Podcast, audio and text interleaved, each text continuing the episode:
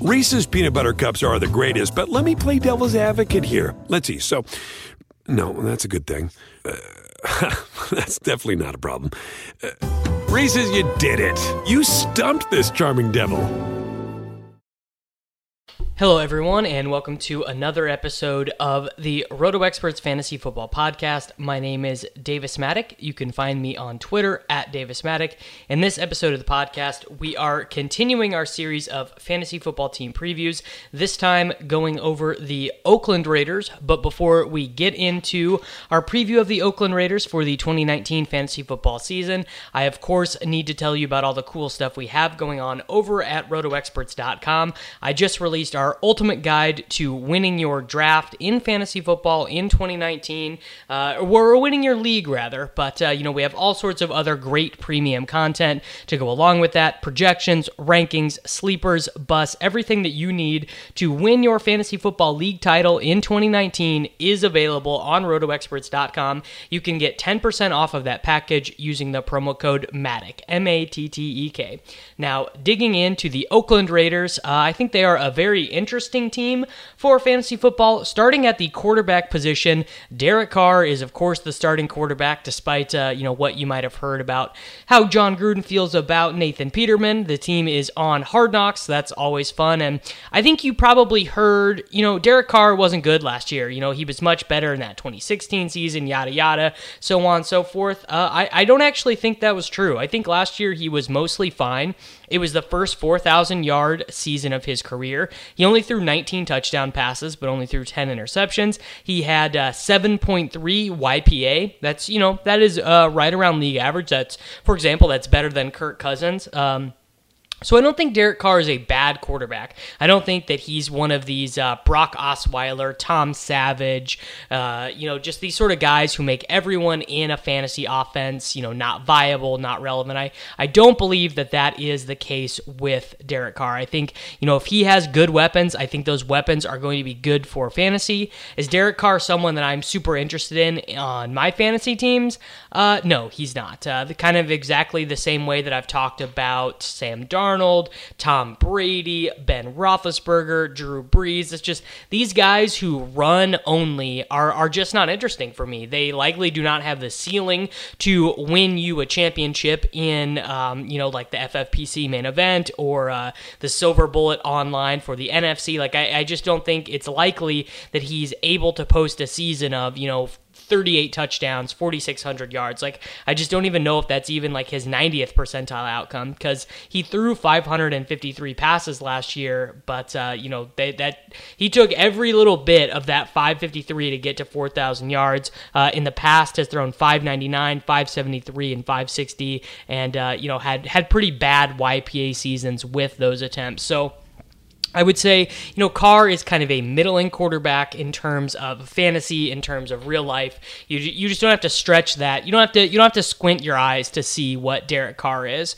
So the kindest thing I can say about him is he's pretty likely to be a streaming option. In those games against the Chiefs, for example, those are likely to be high Vegas total games. Those are likely to be high attempt games for the Raiders. And so games like that, I think he will be a streaming option. Of course, he would be like a fine, as we always say, he's a fine quarterback 3 in a 2 QB league. You guys have heard that boring, tired analysis in the past, and I think it's true. I don't think that he's going to get benched. I don't think that anything like that is likely to occur. So, yeah, you know what you are getting with Derek Carr.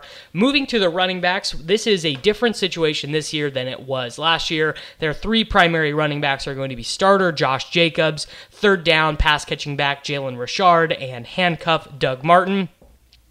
Doug Martin was bad last year. 172 attempts, 4.2 yards per attempt, only 24 targets in the passing game.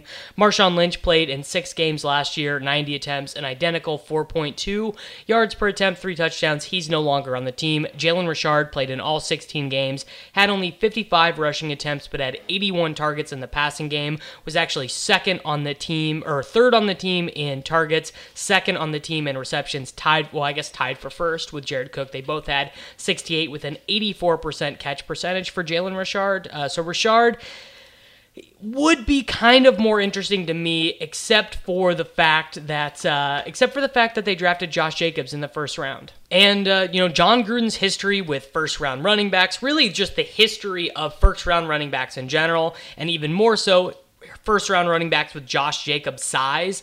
Basically there are 11 guys over the last 20 years who have been 220 pounds or more who were drafted in the first round at the running back position. Every single one of them either had a running back one season or had multiple years of RB2 production. So what I gather from all of this is that Josh Jacobs is probably one of the best risk-reward draft picks in all of fantasy football right now. You can get him in the second round of your draft, and you can get him in the fourth round of your draft, and he really, I think, does have league-winning upside at the running back position. The Athletic's Victor 4 has reported that Josh Jacobs has shown great hands at training camp. Raiders coach Jon Gruden, he's praised Josh Jacobs. He talked about how well Jacobs played in that game against the Raiders. The same Athletic's Victor 4 has reported that Jalen Richard is expected to lose a good chunk of his receiving work. So looking at Josh Jacobs, if we project him for around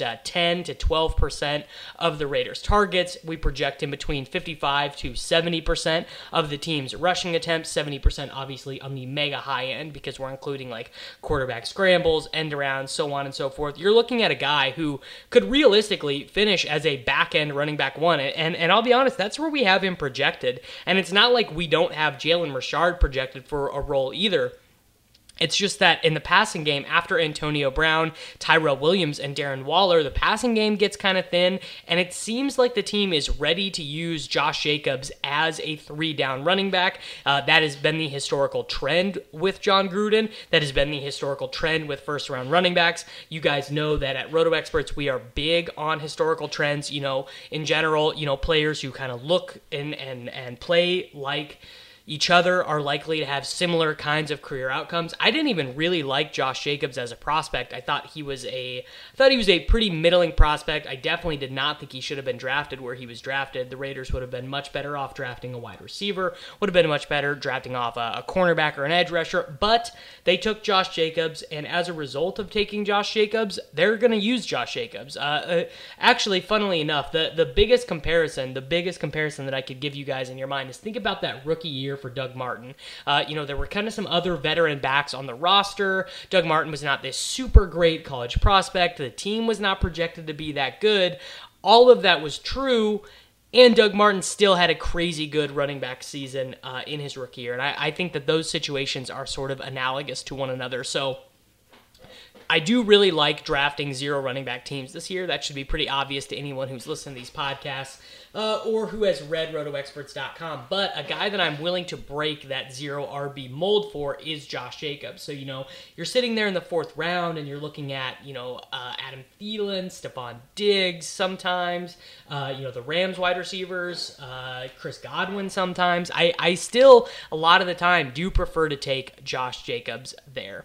So that is how I'm viewing the running back. And I think Jalen Richard is a fine zero running back target. If you get him 14-team leagues, deeper leagues, or if you start two or three flexes, I think those are still fine formats for Jalen Richard. I think that he is a useful and interesting player. I don't think he has any chance of ever being more than what he showed last season, but that's fine. That doesn't make him like a bad player. But I think it's pretty clear that Josh Jacobs is going to stay on the field in more obvious passing situations or when the Raiders are down, 10, 15 points or whatever than Doug Martin did last season. So moving to the wide receiver position, their starting 11 personnel is going to be Antonio Brown and Tyrell Williams with some rotation of Hunter Renfrow, J.J. Nelson, Marcel Aitman, maybe Keelan Doss or Keon Hatcher moving in that role. And then I also think Darren Waller will play a fair bit of actual wide receiver because he was a converted wide receiver to tight end when he left Georgia Tech and came to the NFL. So at this point, you have to be thinking, well, what on earth am I going to do with Antonio Brown? So this is where we are at with him. The helmet saga appears to be mostly over. Ian Rapoport reported that the latest appeal of the helmet saga is going to be heard on Friday, Jon Gruden claimed the superstar wideout is all in. He has been at practice with a certified helmet. He has continued to file grievances with the NFL, so, you know, that's just sort of interesting, but it seems that his feet are healthy, so the cryogenic freezing that took place to his feet seems like he's good to go with that. It seems like he's back at practice, and it seems like the team plans on using him as their best wide receiver in 2019. Now, I have to admit, I'm pretty interested in drafting Antonio Brown when he falls to the late third, the early fourth. I mean, I don't even think Antonio Brown is great. He averaged 7.7 yards per target last year. That was the lowest number of his career since 2012 when he was a third-year player. He's entering into his age 31 season. He transferred teams. He moved away from the best quarterback, probably one of the 15 best quarterbacks in NFL history, to a quarterback who is going to go down the annals of NFL history as, just this very average, very boring, very blah quarterback. I don't think that Jon Gruden has this amazing passing system. I don't, his offense is very West Coast. It's very precision-based. It's very kind of stick and move. It's just not a great fantasy football offense. It's not a great offense for real football either. So he's going to score less touchdowns than he did last year. He probably will average a similar yards per target, but I don't know if we can give him 180 targets like some of those years in Pittsburgh. 160 targets seems more like the median outcome. Our projections, even accounting for all of this, lower yards per target, lower yards per play for the team, they still think that he is a top 10 fantasy football wide receiver, and I'm inclined to think that that is the case. I am inclined to believe that that is pretty close to reality overall. So he's someone that I will still take, but obviously, we need to think about, what happens with his helmet, of which it sounds so preposterous to say, but it's real. You got to think about, is this dude going to be on the field? Is this dude going to be comfortable? Tyrell Williams, though, the opposite wide receiver, another guy that we really like, because we do think this Raiders offense is going to be better. They transferred out Doug Martin for a younger, more athletic player. They signed Antonio Brown and Tyrell Williams, who are going to be playing instead of Jordy Nelson, Seth Roberts. Amari Cooper never got it going with Derek Carr, played only 6 games there last year. Jordy Nelson actually averaged 8.4 yards per target on this team, so I think Tyrell Williams clearly better than the last season of Jordy Nelson's career. Antonio Brown clearly better than whatever else is going on in Oakland last year. So Tyrell is someone who's going to be a beneficiary of that improved offense. And when you look again, this should actually be a pretty narrow passing tree offense. We think that probably 80% of the targets are going to go to Jacobs, Brown, Williams, and Waller. And outside of that, would that really surprise anyone if, 75, 80% of the targets went to those 4 guys? I don't think so. So that leaves a big portion of the pie, for Tyrell Williams to excel really for the first time in his career. I guess not excel for the first time in his career, but to be, a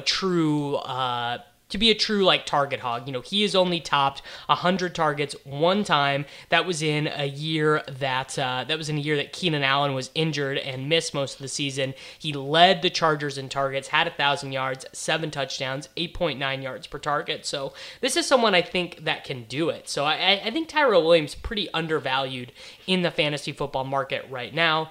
Finally, the tight end. Well, I guess I'm not interested in Hunter Renfrow. I'm not interested in J.J. Nelson. I think Hunter Renfrow's best case scenario is like 70 targets, 45 receptions, 400 yards. Just not a guy you're going to enjoy owning in fantasy at all.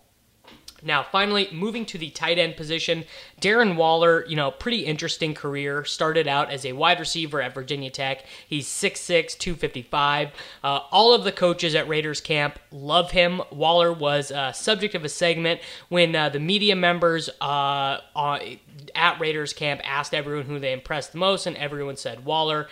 He missed a little bit of time with his shoulder injury, but played every snap with the first-team offense against Arizona, and sort of interesting enough, Waller talked about how he was getting high in Baltimore all the time on pills, cocaine, whatever, and he is clean now. So that's actually sort of interesting to me. That's a real reason why someone would be a better football player. If he actually has really changed his life around, like as a person, like cleared his brain up. That to me is really intriguing and an interesting reason why a guy who is athletic and as talented as Waller was did not go on to play well in the NFL to begin with. So Waller, that's a guy I draft a lot. You know, I think he is a very good fantasy football target and someone that I will continue to be targeting in fantasy football drafts. That is going to do it for us here at the RotoExperts Fantasy Football Podcast.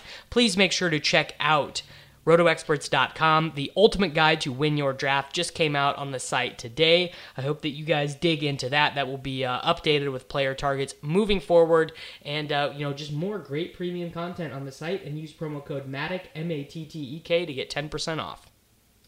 Reese's peanut butter cups are the greatest, but let me play devil's advocate here. Let's see. So, no, that's a good thing. That's definitely not a problem. Reese's, you did it. You stumped this charming devil.